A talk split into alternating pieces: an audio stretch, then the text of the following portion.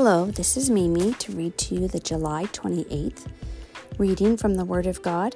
It is John from the book of John, chapter 7, verses 32 through 52. When the Pharisees heard that the crowds were murmuring such things, they and the leading priests sent temple, temple guards to arrest Jesus. Excuse me. But Jesus told them, I will be here a little longer, then I will return to the one who sent me. You will search for me, but not find me, and you won't be able to come where I am. The Jewish leaders were puzzled by this statement. Where is he planning to go? They asked. Maybe he's thinking of leaving the country and going to the Jews in other lands, or maybe even to the Gentiles.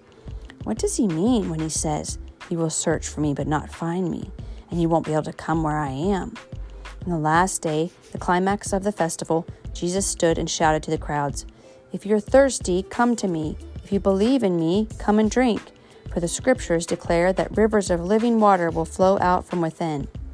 When he said living water, he was speaking of the Spirit, whom would be given to everyone believing in him. But the Spirit had not yet been given because Jesus had not entered into his glory. When the crowds heard him say this, some of them declared, This man is surely the prophet. Others said, He is the Messiah. Still others said, But he can't be. Will the Messiah come from Galilee? For the scriptures clearly state that the Messiah will be born of the royal line of David in Bethlehem, the village where King David was born.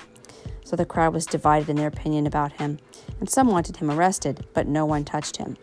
The temple guards who had been sent to arrest him returned to the leading priests and Pharisees. Why didn't you bring him in? They demanded. The commentary says the guards didn't arrest Jesus because they were amazed by what he said. The chief priests criticized the guards for listening to Jesus. Like the guards, we might be criticized for listening to Jesus, but stand firm. Jesus rewards those who are not ashamed of him. The question they give us today is what does God do for his followers? And one answer for that is from Psalms 23, verses 4 through 5. Your rod and your staff protect and comfort me. You prepare a feast for me in the presence of my enemies. Psalms 23, 4 to 5.